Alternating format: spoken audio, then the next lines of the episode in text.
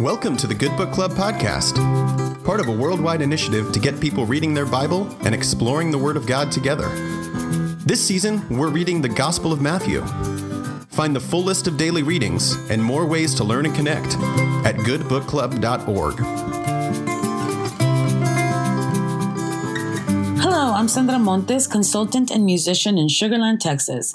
Today's reading for the Good Book Club is from the Gospel of Matthew, chapter 26, verses 1 to 16.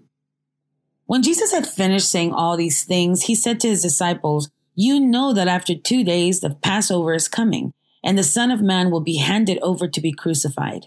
Then the chief priests and the elders of the people gathered in the palace of the high priest, who was called Caiaphas, and they conspired to arrest Jesus by stealth and kill him. But they said, not during the festival, or there may be a riot among the people. Now, while Jesus was at Bethany in the house of Simon the leper, a woman came to him with an alabaster jar of very costly ointment, and she poured it on his head as he sat at the table. But when the disciples saw it, they were angry and said, Why this waste? For this ointment could have been sold for a large sum and the money given to the poor. But Jesus, aware of this, said to them, Why do you trouble the woman?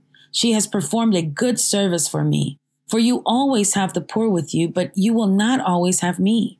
By pouring this ointment on my body, she has prepared me for burial. Truly, I tell you, wherever this good news is proclaimed in the whole world, what she has done will be told in remembrance of her. Then one of the twelve, who was called Judas Iscariot, went to the chief priests and said, What will you give me if I betray him to you? They paid him thirty pieces of silver and from that moment he began to look for an opportunity to betray him. Today's reflection on the scripture passage comes from A Journey with Matthew, published by Forward Movement as a book and ebook. The author is Ray Suarez.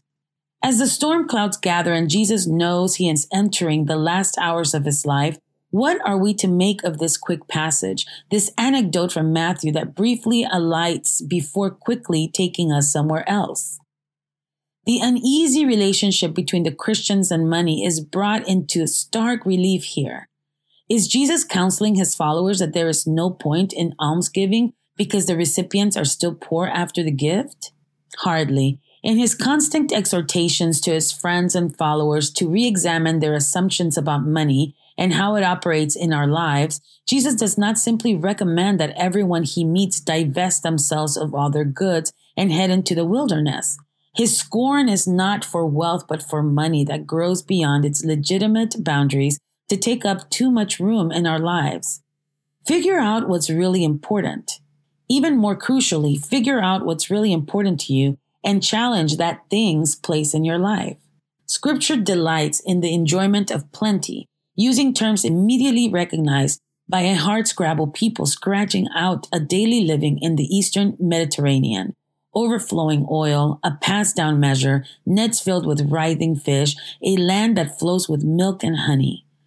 In this moment of intimacy and comfort, washed, perfumed, anointed, a man of the dusty street is contemplating the end of his short life. He is preparing himself inwardly and in a moment of rare physical comfort reminds his friends in effect, lighten up and keep your eyes on what's important.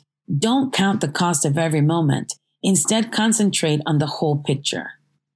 Throughout your day, consider this question about today's reading.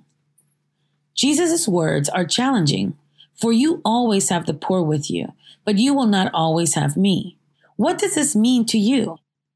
If you'd like to comment or hear what others are saying, visit us on Facebook at the Good Book Club. Thanks for listening. Find the full list of Good Book Club daily readings, as well as additional ways to learn and connect with other disciples at www.goodbookclub.org. This podcast is produced by Forward Movement in partnership with the Episcopal Church's Office of Communications. Learn more at forwardmovement.org and episcopalchurch.org.